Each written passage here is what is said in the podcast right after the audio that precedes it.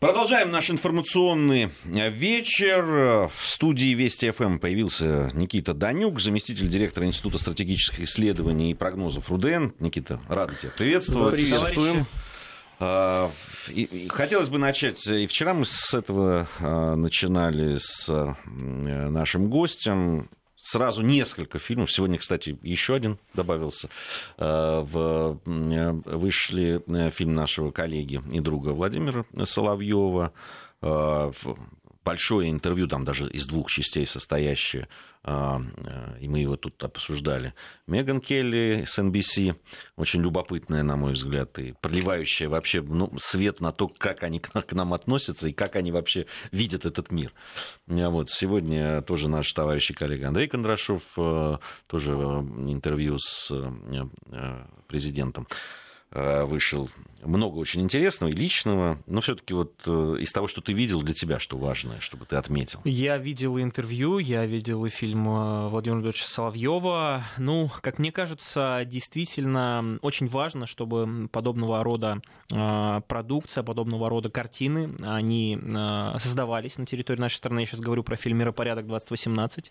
Во многом я связываю эту необходимость с тем, что в, в эпоху тотальной информации информации, которая пронизывает, в общем-то, российских граждан везде, в социальных сетях, по радио, в телевидении, в общем-то, где угодно, очень сложно бывает эм, воспринимать эту информацию правильно, с тех позиций, с которой должен нормальный человек так скажем, аналитического склада ума, модели просто обычный обыватель воспринимать это. Вот в данном случае фильм «Мировой порядок 2018», как мне кажется, это своего рода некая методичка, которая, по большому счету, наглядно объясняет, наглядно демонстрирует то, почему Россия за последние несколько лет делала определенные шаги в отношении Украины, в отношении ситуации в Сирии, в отношении наших американских партнеров. А, по большому счету, позиция президента это действительно а, ведь подобного рода, я бы сказал, откровенность в этом фильме, она тоже о многом говорит. Ну, хочу начать немножко издалека.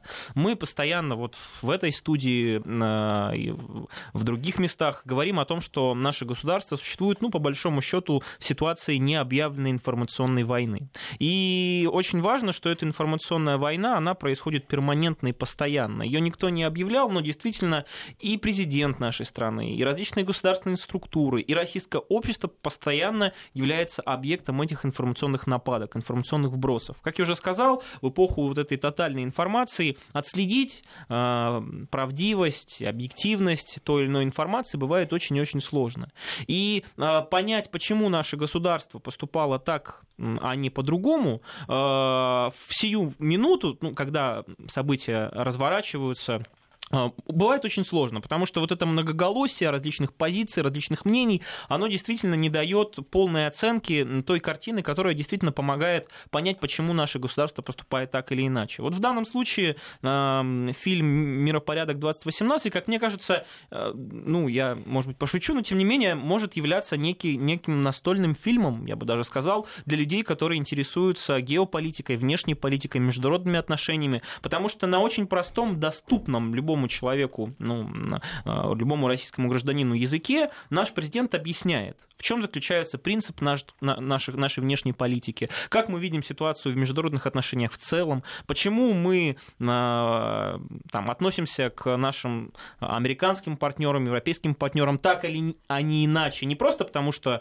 вот как, опять же, в этом интервью, это уже другое, да, тележурналистки NBC, она ведь спросила у президента Путина, а вам не кажется, кажется, что вы вот так поступаете просто потому, что у вас какая-то есть внутренняя обида и так далее. Ну, конечно, это э, тоже определенный пропагандистский такой информационный продукт, продукт, который пыталась сделать вот журналистка. Как мне кажется, кстати, она действительно пыталась и достаточно профессионально. Она, кстати, не стеснялась и не боялась, да. Наш президент даже несколько раз говорил о том, что, ну, пожалуйста, дайте мне ответить на вопрос, потому что некорректно себя ведете.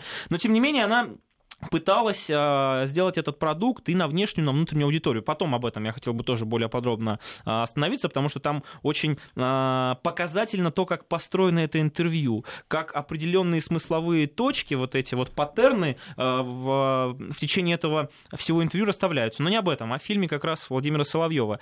И действительно, наш президент в очередной раз, во-первых, показал открытость. Как мне это кажется, ведь очень важно. Постоянно наше государство ведь критикует в том, что он не слышит слышит наш народ, что необходима обратная связь, что нужна транспарентность. Уважаемые товарищи, ну, вы можете, я вот честно не могу себе э, в голове вспомнить пример, когда лидер государства, ну, сопоставимого с нашим, может быть, несопоставимого, э, так подробно анализирует международную деятельность и внешнюю политику за последние несколько лет, отвечает откровенно на вопросы, делится в каком-то смысле даже инсайдом, да, который, ну, по большому счету, обычный гражданин, ну, в общем-то, не должен обладать этим знанием. Нас был такой. Михаил Сергеевич Горбачев. Но это единственное, чем он запомнился, в принципе. Об этом, да, об этом, кстати, положительной коннотации. Тоже Владимир Чем другим он не занимался. Сказал. Так вот, и действительно, а, простое и доступное объяснение того, что мы делаем в Сирии, а, почему мы воспринимаем ситуацию на Украине как непосредственную угрозу нашей национальной безопасности, почему мы очень озабочены тем, что наши американские партнеры выходят из всевозможных э, договоров, которые касаются военно-политического характера, э, почему мы воспринимаем расширение инфраструктуры э, противоракетной обороны на нашей границе как непосредственную угрозу, направленную против нас. Все вот это, как мне кажется, очень подробно, очень доступно было изложено, ну вот, собственно, в фильме «Мировой порядок 2018». При этом э, интервью, которое было э, записано в Калининграде, если я не ошибаюсь, да, с э, да, журналистом двух Келли, два да, дня записывалось. Да, NBC, оно, мне кажется, было еще более, что ли, необходимым, да, как мне кажется, с точки зрения значимости. Если фильм э, «Мировой порядок 2018» он он в большей степени э, рассчитан на нашу внутреннюю аудиторию, российскую, для того, чтобы просто обычный обыватель понимал, чем мы руководствуемся по принятии внешнеполитических решений, то а, в эпоху информационной войны против нашего государства, когда на официальном уровне наше государство а, называют угрозой, называют противником, а иногда даже врагом, Наш президент находит в себе силы, встречается с представителем телеканала, который, простите, никогда не был замечен в симпатии к нашему государству и к нашему лидеру. Вот опять же, я себе не могу представить, что условно, ну тот же Владимир Рудольфович берет интервью у, я не знаю, у бывшего госсекретаря Хиллари Клинтон, хотя бы бывшего, да, или там Джима, или там Керри, нам тоже госсекретаря, я уж не говорю про президента Дональда Трампа. Я уверен, что ну, никогда такого просто не случится. И американские наши партнеры, они никогда не создадут для этого условия. Наш президент не боится. Как мы видим, это интервью, оно содержало очень ну, множество... Ну, Никит, ну, справедливости ради надо, конечно, сказать, что покойный друг и учитель Валентин Сергеевич Зорин делал интервью со многими президентами Соединенных Штатов. Э, и с Никсоном, и с Рейганом, и с Бушем он точно совершенно. Справедливо, но, как мне кажется, одно дело, когда э, это интервью происходит во время, ну, вот, вот так, такой конфронтации откровенной, ну, по-настоящему действительно информационной войны, а другое дело, когда это интервью берется, ну, как скажем так, совершенно в других условиях, совершенно другой конъюнктуре. И в данном случае, как мне кажется, было бы очень правильно направить запрос на американской стороне э, с нашей, ну, от нашего журналистского сообщества, э, сказать о том, что вот у нас есть очень большой интерес, мы хотим донести точку зрения американского политического истеблишмента, например, в лице президента, либо другого ответственного человека, до российской аудитории. Естественно, вот у нас будут определенные вопросы, такие-то темы мы будем касаться. Вот мне очень интересно, какая последует реакция. Мне кажется, последует реакция такая же, о которой постоянно говорил наш президент в интервью с этой журналисткой, а именно о том, что э, всевозможные предложения, конструктивные предложения, они воспринимались, но при этом потом об этом речи не заходило, и, в общем-то, наши американские партнеры либо забывали, либо попросту отказывали. Так вот, что касается э, содержания этого интервью. Э, очень интересно получилось. Почему? Потому что мы видим, что даже на уровне журналистского сообщества внутри американской системы там, мировосприятия, мировоззрения, как угодно, Россия по определению виновата. Вот Россия вмешивалась в выборный процесс, это является императивом внешней, внутренней политики. Этим руководствуются все основные мейнстримовые средства массовой информации. Как мы видим, это не обсуждается абсолютно. При этом уже постоянный президент, он говорил, я вам третий раз повторяю, четвертый раз повторяю, дайте нам доказательства того, что действительно это вмешательство состоялось. Мы видим, что задача этой журналистки заключалась не в том, чтобы пытаться, ну, действительно э, строить диалог на равных, приводя какие-то аргументы и факты, а она хотя бы хоть на уровне какой-то риторики неосторожной фразы пыталась вытянуть от президента то, что Россия все-таки как как-то к этому причастна. Потому что то, как работает этот информационный механизм на Западе, он э, ну, абсолютно предсказуем. Если бы наш президент, прошу прощения, дал слабину, и вот хоть на минуточку потерял бы концентрацию и сказал бы, ну, может быть, и там кто-то с кем-то причастен. Поверьте, маховик был бы настолько раскручен, что уже, э, опять же, все средства массовой информации бы трубили о том, что Россия и лично президент признался во вмешательстве, и всевозможные документы бы готовились на уровне и Конгресса, и на уровне спецслужб, силового блока и так далее и тому подобное. Здесь, э, э, Никита, не удалось э, поймать там, да, там в, в какую-то фразу выловить у президента. Ну, вот Меган Келли, она же сейчас сказала о том, что у меня не возникло ощущения, что Путин там уважительно относится к Трампу, но мне показалось, что у Путина что-то есть на Трампа. То есть у нее у нее такое ощущение сложилось. Она даже не приводит из, из чего, из каких слов, там просто, ну вот ощущение. Ну вот это ведь Она очень показательно. Именно вот, так. Вот. Но проблема в том, что этими ощущениями руководствуются не только американские журналисты. К сожалению, именно ощущениями, какими-то мифами, абсолютно бездоказательными обвинениями руководствуются очень серьезные американские государственные институты.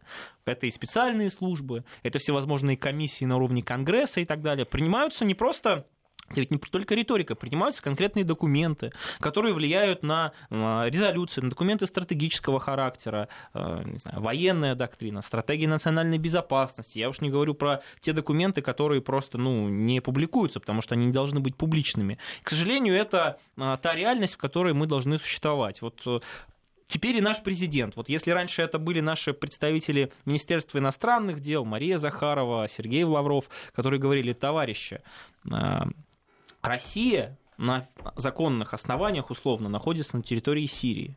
Вы как раз незаконно находитесь на территории Сирийской Арабской Республики, нарушая нормы международного права, национального законодательства и так далее. Без разницы. Теперь то же самое. Постоянно твердят, Россия виновата в этом, Россия виновата в этом. Мы постоянно говорим, нет, ну, там, условно, срыв Минских соглашений. Нет, Россия не является стороной конфликта, наоборот, является гарантом. Те гаранты, которые являются, э, гаранты, которые как раз э, способствуют заключению Минских соглашений, ничего для этого не делают и так далее. Как об стенку горох бьемся. Теперь вот так же с президентом. То есть, понимаете, какой уровень? Даже президент уже американский журналистский говорит, ребята, ну, ну не вмешивались мы в ваши выборы, ну что это за глупость? Вы признаете сами на, что называется, абсолютно честно, что вы постоянно вмешиваетесь в внутриполитические дела и нашего государства, и других регионов, но при этом говорить о том, что делать это можете только вы, потому что это философия исключительности американского вот этого мессианства. Мы говорим о том, что мы этого не делали, а вы постоянно пытаетесь от нас получить вот это признание. И э, понятно, что в очередной раз это интервью продемонстрировало ну, не просто разность подходов, а разность мировоззрений. Что самое ведь важное, президент на протяжении всего интервью говорил о том, что даже несмотря на очень сложную конъюнктуру международную, огромное количество проблем ключевых, э, на которых обе стороны смотрят по-разному, мы готовы садиться за стол переговоров. Даже по вопросу вмешательства мы говорим, ну, президент сказал, Отправляйте документ, делайте официальный запрос. Да, у нас нет нормативно-правовой базы, благодаря которой мы бы могли начать процесс расследования тех обвинений, скажем так, которые вы нам там предъявляете. Но мы готовы. Пожалуйста, сделайте первый шаг навстречу. Ну, как мы видим, в общем-то, американская журналистка считает, что э, если какой-то сенатор выступает э, на э, каком-то заседании какой-то комиссии, то мы уже автоматически должны э, ну, нашим государственным органам давать сложно, задачи. Никит, ну сложно. Ну, можем даже пальцы позагибать. Знаешь, у нас есть переговорный процесс с Куртом Вокером. Это вообще отдельная песня, потому что он, у него, я не знаю, что у него, может быть, по весне он э, витаминов перепил, потому что он теперь каждый день делает заявление. Значит, на этой неделе должны были встречаться э, Сергей Викторович Лавров э, с Тиллерсоном. Встреча не состоялась, хотя они находились в одной гостинице.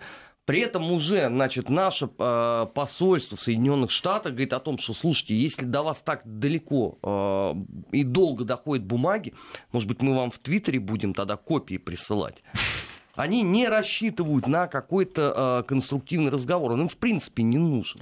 Абсолютно согласен, Армен. Опять вопрос заключается в целеполагании. И в этом, как мне кажется, есть принципиальная разность э, видения международных отношений нашим государством, и нашим президентом, и наших американских партнеров.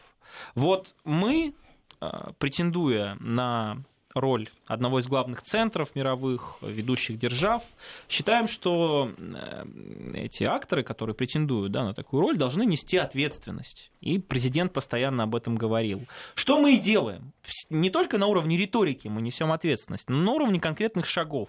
Предпринимаем всевозможные усилия для того, чтобы регулировать ситуацию в Сирии, пытаемся посадить за стол переговоров стороны, которые еще совсем недавно воевали друг против друга с оружием в руках.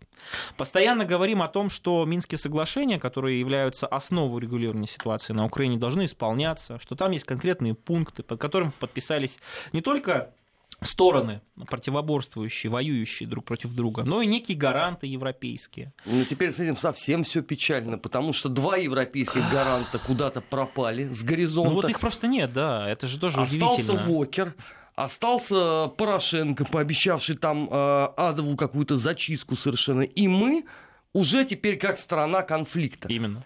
А, чудесный у меня тут состоялся, кстати, к слову, разговор по этому поводу с одним американским коллегой.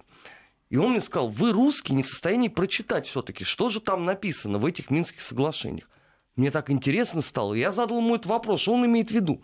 Он говорит, «А, ну, а поскольку там нету слова Донбасс, ЛДНР, а там есть отдельные районы э, Донецкой и Луганской области, то стороной конфликта является Россия. А из чего это следует?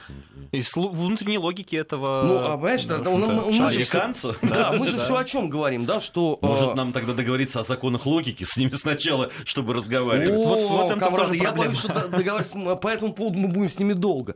Нет, они же говорят о том, что поскольку как бы этих нету, а все знают, что ничего там без вашего ведома не происходит, то вы должны нести за это ответственность. Ну, вот, исходя из этого, я понял теперь логику Курта Уокера. Вот правда. Если у них вот об этом говорят политические, я подчеркиваю, политические обозреватели серьезных изданий, что ж хотеть-то? Ну, во-первых, э, если товарищ вот, американский вспомнит, что выработка этих Минских соглашений происходила при непосредственном участии украинской стороны, а также представителей республик. Да, эти республики не признаны мировым сообществом, они не признаны украинской властью. И, кстати, это тоже очень важно, с точки зрения там, международного права, э, какой-то субъектности у них нет. Это, квази, это квазигосударственное образование. Но подобными речами, как мне кажется, американские коллеги, журналисты подталкивают в том числе и наши государства государства на то, чтобы наделить ЛНР, ДНР правосубъектностью, сделать их субъектами международных вот отношений, субъектами международного и права. И я спросил э, зарубежного коллегу об этом, он сказал, ну ведь мы же так же поступили с Косово, вы были недовольны. Да. Вот они к чему хотят. Да? А потом сразу заговорить о том, что, видите, вот мы их санкциями-то накрывали, потому что мы чувствовали какие-то враги мировой демократии. Вообще во всем, и, и, и кстати, в поведении журналистки американской, э, и в том, как это потом комментировалось, и какие э, по этому поводу писались там твиты, и как это все потом разбиралось э, обозревателями различными, комментаторами, и вообще реакция, в том числе и политического истеблишмента на то, что происходит в мире, оно, наверное, сводится к одной важной вещи – Просто раньше получалось. Но это вот тот же, как сейчас э, Вокер говорит, ну, он, он искренне удивляется. Ну, подождите, мы же готовы э, смягчить санкции для вас. Если вы сейчас допустите э, миротворцев, там сколько он там, 20 тысяч где-то собирался взять? Нет, туда? 50, я последний, последний 50, Да. 50. Да. Ну, значит, непонятно, где он их будет брать. Ну, ладно, набрал он где-то 50 тысяч, оккупировал фактически, как сказал Сергей Лавров, это, говорит, похоже не на миротворческую операцию, а на оккупацию. Что трудно не согласиться. И где он еще их поставит, этих миротворцев? Это тоже понятно. Он сказал, на границе. На границе. Значит, все 50 тысяч станут на границе, значит, его этот э, приспешник приспешник э, Петров уже сказал, что он сделает, значит, с э, людьми, которые там останутся и так далее. И он говорит, ну, и он искренне удивляется. Ну, раньше же можно было. Вот так вот, поманить морковкой. Причем не просто, знаешь, я всегда говорю, это даже не морковка. Это муляж морковки. Ну, строго по Зощенко. Да, Мы да, так славно расторговались, а вам такой паскудный а, а жених попался, жених попался, как филин. Да, совершенно верно. То есть раньше-то, ну, ну что же вы, а, что же вы не ведете? Заметили, морковки же они разные. Помните, если в самом начале нам говорили, мы готовы условно вернуть вас в G8 в этот элитарный клуб. Вы же не можете никак существовать без этого. Ну, вы же вы должны пойти на определенные уступки. Мы сказали, да что нам этот G, G8 ничего на самом деле не решает, просто какой-то клуб по интересам, где, в принципе, как такового членства нет, ну ничего страшного. Теперь вот э, санкции, как мы видим. Причем самое ведь удивительное заключается в том, что они абсолютно не слышат э, э, официальные заявления представителей нашего государства и э, министра иностранных дел и президента, что санкции не являются объектом вообще переговорного процесса. Снятие или не снятие санкций мы никогда не сядем за стол переговоров и говорить о том, что вот мы вам сделаем сейчас уступку, вы на это будете смягчать санкционный режим. Нет, мы об этом не будем договариваться никогда. Но там еще же есть отличнейший же... пунктик, он мне очень нравится. Мы сейчас смягчим вам санкции, а после этого вернемся к разговору о Крыме. То есть, как бы тут изначально тупик, потому что на Крыме-то все и будет он, ломаться. Мне нравится, что он оговаривается. Уокер, когда говорит, мы смягчим санкции. Не, не, не сильно смягчим. Там он не, не особо в, в, это, в этом смысле раскрывает, что значит смягчим, что они сделают вот в этом не сильном Нет, смягчении. а самое главное, а кто уполномочил Курта Вокера да. делать подобного рода заявления? Он кому там подчиняется? Нет, ну... Или кто ему подчиняется. Или кто ему подчиняется. Проблема в том, что тот человек, на которого работает Култ Вокер, удивительным образом полноправным хозяином в Белом доме, в общем-то, и не является. И в этом... Ну, они просто, видимо, не знают о том, что мы прекрасно понимаем, какая сейчас внутриполитическая ситуация в Соединенных Штатах Америки. Вот Меган Келли, она же... Ну, тоже мне очень понравилась фраза. Э, по мнению американских аналитиков, там условно, э, если там некий товарищ Навальный не будет допущен к выборам, у вас не будет нормальных конкурентов, вы, скорее всего, победите в выборах. Это вот американские аналитики и эксперты так считают. Но у нас, слава богу, есть другие, другого уровня эксперты, которые прекрасно разбираются по-настоящему в внутриполитической ситуации в Соединенных Штатах Америки прекрасно понимая, что, э, к сожалению, нынешний президент, он э, точно так же не обладает в стопроцентной внешнеполитической субъектностью, потому что тот закон, который был принят на уровне Конгресса, а именно санкционный в отношении нашей страны, в отношении Ирана и Северной Кореи, впервые в истории, по большому счету, значительно урезает делает подконтрольным внешнеполитические решения полномочия президента. Ну, у меня вообще в связи с вот этим да, санкционной вот этой накруткой, они же там шли все принимая, принимая, принимая. У меня есть ощущение, что у них логика была такая. Мы сейчас принимаем этих санкций, чтобы было чем торговаться. Да, наберем этих козырей, как им казалось, а потом будем потихоньку их, значит, давать. Вот, ну, давайте здесь, что вы тут? А с ними не разговаривать. Я обидно, потому что уже дальше-то, в общем, не совсем понятно, что дальше делать, да, как нагнетать тогда тогда. Ну, как, уже, уже, пришло время -то, уже пришло время-то сдавать это все, понимаешь? А никто не берет. Как-то. И, и, и вроде, а зачем тогда городили? Непонятно. И здесь, конечно, э, явная какая-то, э, ну, такая растерянность, что ли, даже. Здесь э, непонятно, что дальше будет. Ну что ж, я напомню, что это программа «Недельный отчет». Подводим итоги недели. Мы с Никитой Даню... Э, Никита Данюк у нас в гостях. Вместе с ним подводим итоги недели. В программе «Недельный отчет» заместитель директора Института стратегических исследований и прогнозов РУДН. Э, Никита Данюк никуда не уходит, остается у нас в студии. Послушаем новости и вернемся. Недельный отчет. Подводим итоги. Анализируем главные события. Продолжаем нашу программу. Никита Данюк, заместитель директора Института стратегических исследований и прогнозов РУДН. В программе «Недельный отчет». Подводим итоги недели. Ну, вот яркая яркая демонстрация, это буквально сейчас пришло на новостные ленты, заявление э, главы дипломатии ЕС Фредерики Магерини. Это вот к вопросу о том, как сейчас э, европейская дипломатия влияет на процессы, которые в том числе и вот, э, на Донбассе происходит. Значит, что она сказала? Найди 10 отличий, называется, хотя бы одно. Для, каких-то, э, для каких-либо существенных изменений, говорит Магерини, э, должны быть полностью реализованы Минские соглашения, а незаконная аннексия Крыма должна прекратиться. Это первый из пяти принципов, которые в настоящее время определяют наши отношения с Россией, что единогласно согласовано всеми правительствами ЕС. Чудесно. Ну, а остальные четыре тогда какие? Вот, понимаешь, умолчала. Нет, с другой стороны, после первого даже действительно смысла да, нет. Смысла нет. Все, дальше, ну, до свидания, говорим мы Магирине и расходимся. Вот это удивительно. Ну, как мне кажется, подобная логика наших европейских коллег, она свидетельствует в том числе о том, что они до сих пор являются заложниками так называемой пресловутой евроатлантической солидарности. Мы постоянно говорим о том, что на уровне бизнес-сообщества, даже на уровне отдельных европейских государств к власти приходят э, политические силы, либо выходят, скажем так, в авангард, э, занимают определенные лидирующие позиции, которые считают, что с Россией вот таким образом, как разговаривает э, госпожа Магерини, разговаривать ни в коем случае нельзя, потому что без России невозможно решить ни одну ключевую глобальную проблему, тем более э, урегулировать ситуацию на юго-востоке Украины, в чем, кстати, европейцы, как мы прекрасно понимаем, действительно заинтересованы. Я вот глубоко убежден, что с точки зрения целеполагания, естественно, Соединенные Штаты, Курт Уолкер, кто угодно, просто не заинтересованы в том, чтобы ситуация ну, действительно разрешилась.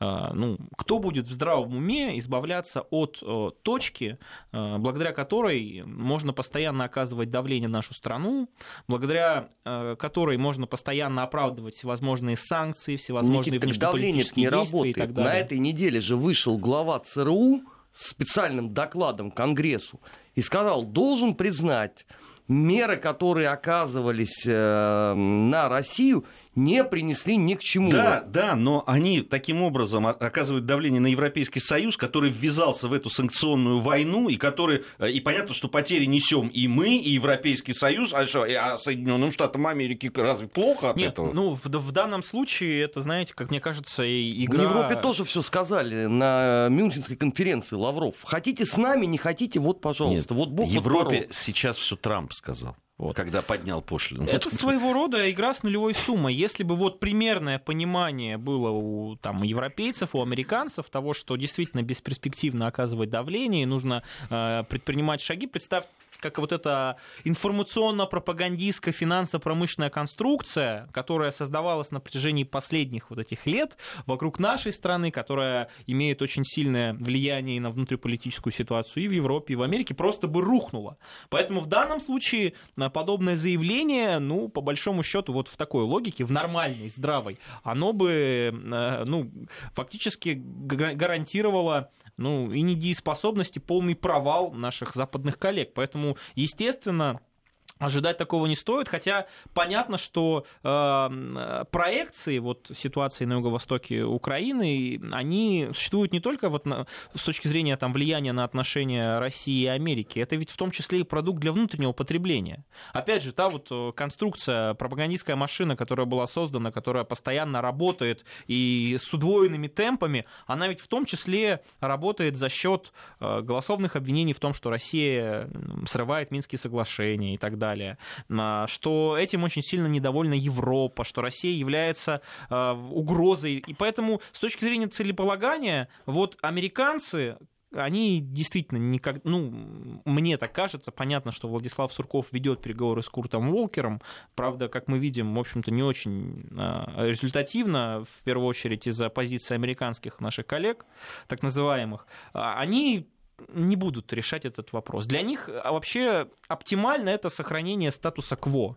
Вот. Либо, как я уже сказал, различные предложения, которые являются ну, по своей природе абсолютно абсурдными. Нужно же изображать какую-то деятельность, дипломатическую, переговорную, аналитическую, и показывать, что вот они тоже заинтересованы в урегулировании конфликта. Поэтому они придумают про 50 тысяч добровольцев, о, добровольцев, про 50 тысяч Э, миротворцев от ООН на, Донба- а, на Донбассе, причем на границе с нашим государством. Естественно, мы на это никогда не пойдем. Это автоматически делает нас действительно стороной конфликта. Ну, это ведь полный бред. Поэтому целеполагание американцев понятное. Сохранить вот эту точку нестабильности, а желательно еще больше, в общем-то, подорвать нашу безопасность на различных окраинах. То есть я вот глубоко убежден, что одной Украиной в перспективе, к сожалению, вот, мы, точнее не мы, а наши партнеры так называемые, они не ограничатся Украина действительно одна из самых болевых точек, но есть и другие. У нас, э, если внимательно посмотреть на политические процессы, которые происходят, например, в Центральной Азии, да, в Среднеазиатских республиках, там тоже, в общем-то, достаточно благоприятная почва и среда для действия всевозможных политтехнологов, политконсультантов. Неровен час тоже наш ближайший э, партнер и союзник стратегический Казахстан. Там тоже сейчас идет трансфер власти, ну, скоро, по крайней мере, произойдет. Я глубоко убежден, что эти процессы будут под пристальным вниманием наших американских коллег, и они сделают все для того, чтобы условно э, этот э, трансфер состоялся, но та политическая элита, которая придет на смену э, Назарбаеву, хотя, опять же, да, с точки зрения того, что сейчас происходит на, в Казахстане, какие законы принимаются там, по поводу, например, отмены кириллицы, в целом ситуации с русским языком и так далее, русской культурой, можно говорить о том, что скажем так, почва достаточно плодородная для вот подобного рода а, занятий для политтехнологов. У нас кстати, есть даже вообще неожиданный пример. Белоруссия. Вот мы постоянно же говорим о том, что мы вроде как союзное государство, но если посмотреть, э, как работают определенные средства массовой информации, определенные неправительственные, некоммерческие организации, которые занимаются культурой и образованием с белорусской молодежью, ну, я не могу, конечно, сейчас, э, не хочу выглядеть каким-то алармистом, но почва для того, чтобы условно сделать там абсолютно антироссийскую такую русофобскую оппозицию, причем не игрушечную какую-то, не симулякр, как это было до недавнего времени, а по-настоящему серьезную, которая может претендовать, ну, в общем-то, на изменение в перспективе политического режима в Беларуси, вполне себе. Но для этого там должен быть украинский сценарий, там должна произойти теснейшая спайка либералов, Э, с радикальными белорусскими националистами, которые, ну, эти хотя бы не потомки шумеров, да, а эти, соответственно, потомки великих литвинов. Да. Что не менее дико, конечно. Абсолютно согласен, но ведь дело в том, что это процесс. Вот случай с Украиной, он почему настолько, ну, скажем так, показателен, что мы ведь видели, как э, вот эти процессы происходили на протяжении нескольких там, ну, десятилетий, можно сказать, фактически с 91 -го года. Если, кстати, внимательно изучать документы, э, те же внешнеполитические и внутриполитические, которые э, принимались во время так называемого, во время правления так называемого пророссийского политика э, Виктора Януковича, мы увидим, что никаким пророссийским политиком он не являлся. Абсолютно. А, то Больше есть... того, вся вот эта макулатура в таком массовом порядке по поводу славы героям, Именно она вся вышла на президентские гранты в эпоху Виктора Федоровича Януковича. А была даже информация, и, в общем-то, я склонен ей доверять, о том, что даже определенные, не все, но, тем не менее, националистические организации, в том числе финансировались так называемыми донецкими, ну, условно, да, таким кланом определенным. Ну, партия свободы, конечно. Там же была какая конечно. теория, мы ее вытащим да? как спойлер да. под партию регионов и выигрываем выборы. Вот именно. Вот, в общем-то, доигрались. Поэтому в данном случае, естественно, а, потенциальные цели да, для условных там цветных революций, для деструктивных политических технологий на границах нашего государства их, их очень и очень много. Поэтому, естественно, американцы, они не просто так сжимали это пресловутое кольцо анаконды, да, это, скажем так, тоже такой конструкт, но на самом деле он действительно подтверждается. Для того, чтобы э, в итоге э, от этих козырей на руках отказаться в виде тлеющего конфликта, да, неурегулированного и так далее. Что касается Европы, то, к сожалению, до тех пор, пока Соединенные Штаты Америки, но пусть и с проблемами, но тем не менее, являются главными гарантами безопасности, военно-политической сфере для Европы, мы будем слышать подобного рода заявления. Тут еще, кстати, очень важна э, специфика Европейского Союза. Дело в том, что э, вот та же Магерини, она ведь э, находится, ну, скажем так, на достаточно новом посту. Дело в том, что э, действительно в последнее время основные внешнеполитические решения, э, ну и в целом тренд да, внешней политики Европы, он был делегирован над национальным институтом Ну, вот подобного рода, собственно, примером является как раз глава европейской дипломатии Фредерика Магерини, которая заявляет четкую позицию Европейского Союза, консолидированную по России, по ситуации на юго-востоке Украины, по ситуации с Крымом и так далее. А, есть голоса разных политических сил в Европе, которые с ней абсолютно не согласны. Есть даже голоса глав государств, ну, условно, это там Венгрия, условно, это, э, я не знаю, там Чехия, условно, это там другие страны, которые считают, что эта политика деструктивна абсолютно. Но есть, условно, скажем так, э, консенсус, э, необходимость постоянно вот с подобного я, рода я, кстати, трендами соглашаться. Если смотреть на карту, да, вот тех стран, которые Э, которая сейчас не Италия, очень... в конце концов. Да, это вот бывшая Австро-Венгрия разное время. Ну, посмотрите, действительно, Австрия, Венгрия, да, там Италия, которая под пятой ну, австрийских, там э, императоров Габсбурга. сеется в Европе хаос с вашими намеками, комрад. Ну, я просто обратил на это внимание. Ну, согласись, и Чехия туда, и Словакия в какой-то степени, все туда попадают. Просто обратил внимание. Знаешь, бывают какие-то закономерности исторические такие, они случаются. У нас сейчас информация о погоде, региональные новости, затем вернемся и продолжим нашу программу. Недельный отчет. Подводим итоги. Анализируем главные события. Продолжаем нашу программу. Никита Данюк, заместитель директора Института стратегических исследований и прогнозов РУДН у нас сегодня в гостях. Армен Гаспарян, Гия Саралидзе в студии Вести ФМ. А, тоже новость сегодняшняя, э, касается она газово-политическая такая новость. А обращение к главам парламентов европейских государств, которое касается газопровода «Северный поток-2», было подписано сегодня в кабинете спикера литовского парламента а, Викторас Пранцк Ктетиса, господи, как же они эти фамилии-то свои выговаривают. А, значит, главы парламентов Литвы, Латвии и Польши требуют от парламентов, требуют от парламентов европейских государств активно вступить в дискуссию, от которой зависит сохранность прозрачного энергетического рынка ЕС, говорится в сообщении. Газопровод «Северный поток-2» представляется как коммерческий проект, но, несомненно, это политический инструмент, направленный на зависимость ЕС от одного источника энергии из России, цитирует пресс-служба Пранскетиса. А, вот этот человек с невыговариваемой фамилией, значит, и, и, и же с ними а, продолжается война. И, и, конечно, трудно поверить, что вот после того, что произошло а, вот в эту такую холодную весну, ну так получилось. Это он сделал заявление, я так напоминаю, параллельно сегодняшнему заявлению мэрии города Вильнюс, которая собирается демонтировать все памятники. Теперь, внимание, не только солдатам Великой Отечественной войны, но и даже чинам русской императорской армии. Это к вопросу, как они там против коммунизма борются.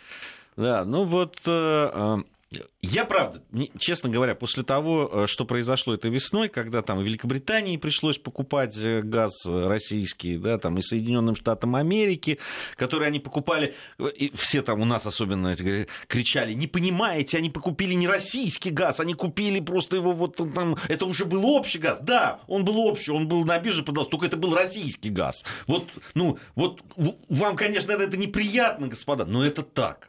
И, и вот эти танкеры, которые, которые пошли к Великобритании замерзающей ввиду вот э, того, что произошло. Да и в самой Украине, где как, как там они, что они там привинчивали, завинчивали, привинчивали вентили, там вентили, и так далее. Закручивали. Да. До Зак... сих пор. Подзакручивали и так далее. И, э, и вот чтобы на фоне этого, ну где вы, сколько лет Европа ищет другой газ.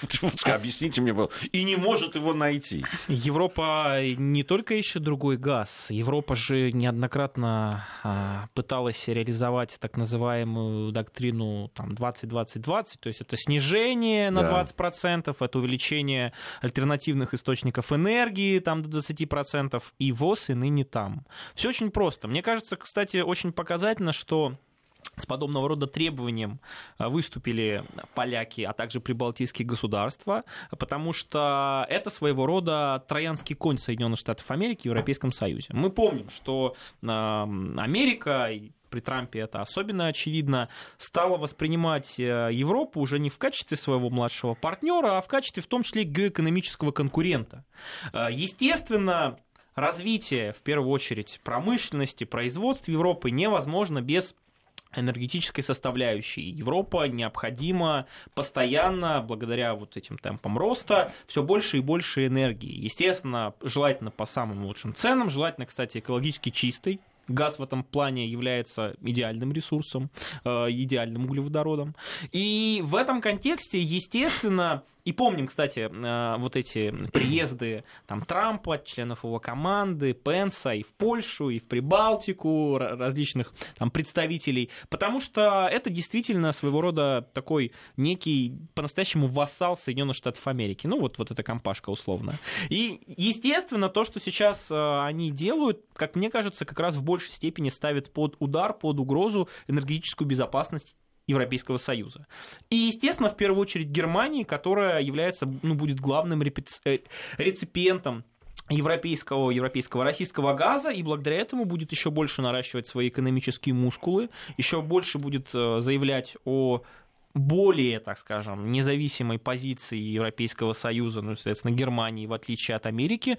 Но, а, естественно, Северный поток-2, он, к слову, кстати, о целеполагании, вот его успешная реализация, он ведь превращает и Украину в, по большому счету, ну, скажем так, абсолютно ненужную территорию, ненужный проект. Потому что сейчас ценность Украины, безусловно, заключается в географ... географическом положении, очень удобная геополитическая точка э, и так далее. Но это еще ведь э, газотранспортная система Украины, э, которая очень сильно влияет на энергетическую безопасность Европы. Вот при реализации Северного потока-2, а если еще и турецкий поток, и там вторая ветка там, турецкого потока будет реализована, тогда ценность вот такая геополитическая экономической Украины попросту-напросто пропадет. И, естественно, этого как огня боятся в первую очередь американцы. И от этого как огня боятся, естественно, вот э, такие государства-лимитрофы, что называется. Вот так их назовем. Потому что они следующие.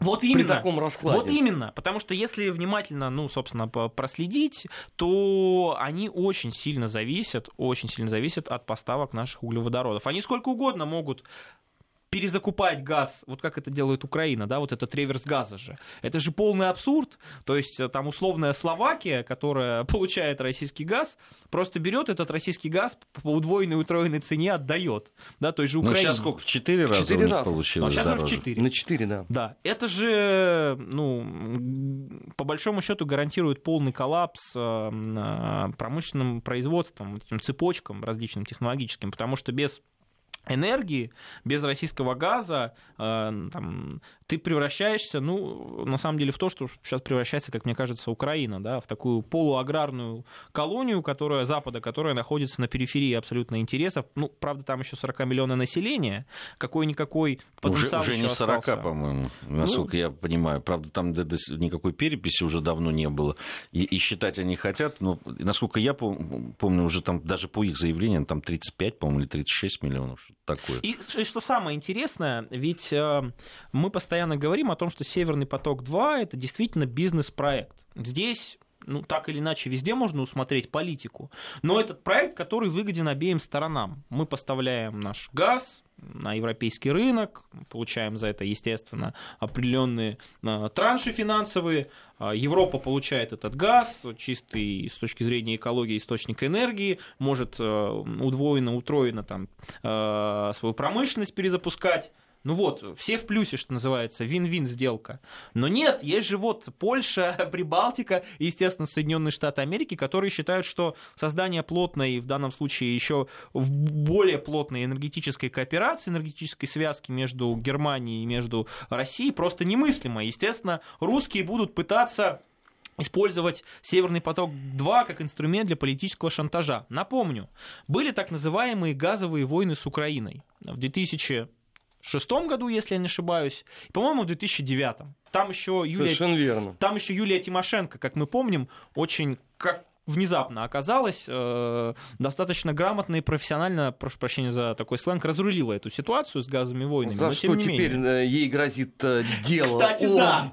Кстати, да. То есть, по большому счету, руководствуясь национальными интересами Украины и жителями Украины, она смогла договориться с кровавым Кремлем о определенных вот условиях экспорта российского газа на территорию Украины, за что будет нынешней праведной евро... там, украинской властью осужден. Но не об этом. Так вот, э, мы как раз и в условиях этих газовых войн показали, что Россия является э, добросовестным партнером, который исполняет те договоренности, которые он взял на себя, согласно тем документам, которые были заключены.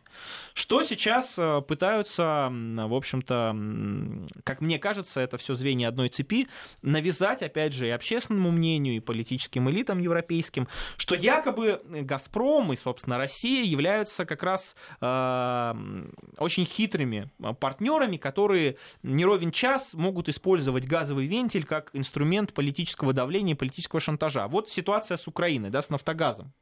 Ведь это, как мне кажется, ведь полный бред, когда, э, в общем-то, по каким-то основаниям э, выносят решение, которое является абсолютно не экономически нецелесообразным, да, неприбыльным для нашего, ну, собственно, э, газового гиганта и, собственно, для нашего государства, мы говорим, что мы не будем исполнять эти в общем-то, решения и будем выходить из всевозможных договоров, нам говорят, нет, смотрите, что делает Россия, с ней договариваться нельзя и так далее и тому подобное. Поэтому это все звенья одной цепи, но, как мне кажется, в данном случае а, Германия как мне кажется, где-то в глубине своего, может быть, там, лабиринтов своего сознания политическая элита Германии, она все-таки понимает прекрасно, что стать по-настоящему независимым центром силы и Европе, и Германии в частности, невозможно без энергетического сотрудничества с Россией. Но здесь вот интересно, ведь по, по большому счету, ну, при всех допущениях каких-то определенных, повторяется ситуация 70-х годов